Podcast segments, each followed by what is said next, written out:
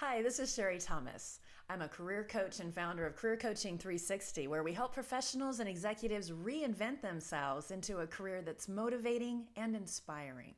Today's podcast is on setting the bar higher in your career. Don't settle for having a mediocre career. Let me ask you a question. If you drew a graph to show your career path, would it be this nice straight arrow that starts from the bottom left corner and goes consistently upward to the upper right? No, mine wouldn't either. The fact is, no one's career path goes straight to the top. Everyone experiences dips and valleys and hairpin turns during their career. The difference between a successful professional and a complacent professional is that the successful person picks herself up after she hits a roadblock, looks for that next peak, and then goes after it. Have you ever asked someone how his job is going and he replied, Oh, same old, same old? He sounds like Eeyore on Winnie the Pooh. As a career coach, that is one of my biggest pet peeves. If you're going to spend eight to 10 hours a day at a job, it should at least bring you some kind of joy and personal satisfaction. I understand the Eeyore way of thinking. He's probably hit a few hurdles, feels like he's been knocked around by a company or a manager, maybe passed up for a promotion or, or phased out of a job. And now he thinks that this is where he's ended up. So this is where he's meant to be, and this is where he'll just stay. I've actually experienced that same mentality earlier in my career, but then I realized that I was the one that needed to step up and start really driving my career. I was the one who needed to take ownership of my career. My own professional path has been sprinkled with really extreme highs. I, I was one of the few women in the country to uh, host my own radio show, be a disc jockey, and host my own radio show um, coming uh, a global marketing manager for a Fortune 100 company and, and being named president of the American Marketing Association's National Council. But I've also had my fair share of really hard knocks and bruises.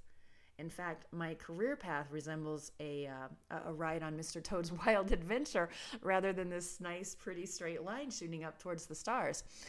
One of the key ingredients that I've learned in achieving an inspiring career that gives you meaning and personal satisfaction is working with clients or a management team who support and value your passions, your strengths, your accomplishments. If you're feeling undervalued and underappreciated and uninspired, you need to set the bar higher for yourself in your career. What do I mean by that? I mean, don't work for people who think you're just average. Make a promise to yourself that starting today, you're going to seek out opportunities to work with only those who value and appreciate you for your talents, your ideas, your achievements. They celebrate with you in your professional accomplishments. That's when you're going to be inspired in your career.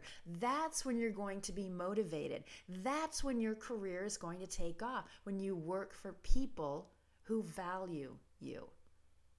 So make a promise today that you're going to start putting in time and effort and focus in seeking out those people who value you for your talents and your skills and your special gifts. That's who you want to work for. That's who you want to find, and that's who you want to work for. I'm Sherri Thomas, and I hope you've enjoyed today's podcast tip, Setting the Bar Higher on Your Career. For more tips, check out my book on Amazon, Career Smart Five Steps to a Powerful Personal Brand. Also, be sure to pick up your free copy of our exclusive career analysis package full of powerful tips, tools, and resources to help you drive your career forward. Download it today at careercoaching360.com. That's careercoaching360.com. Thanks for listening, and I hope you have a great day.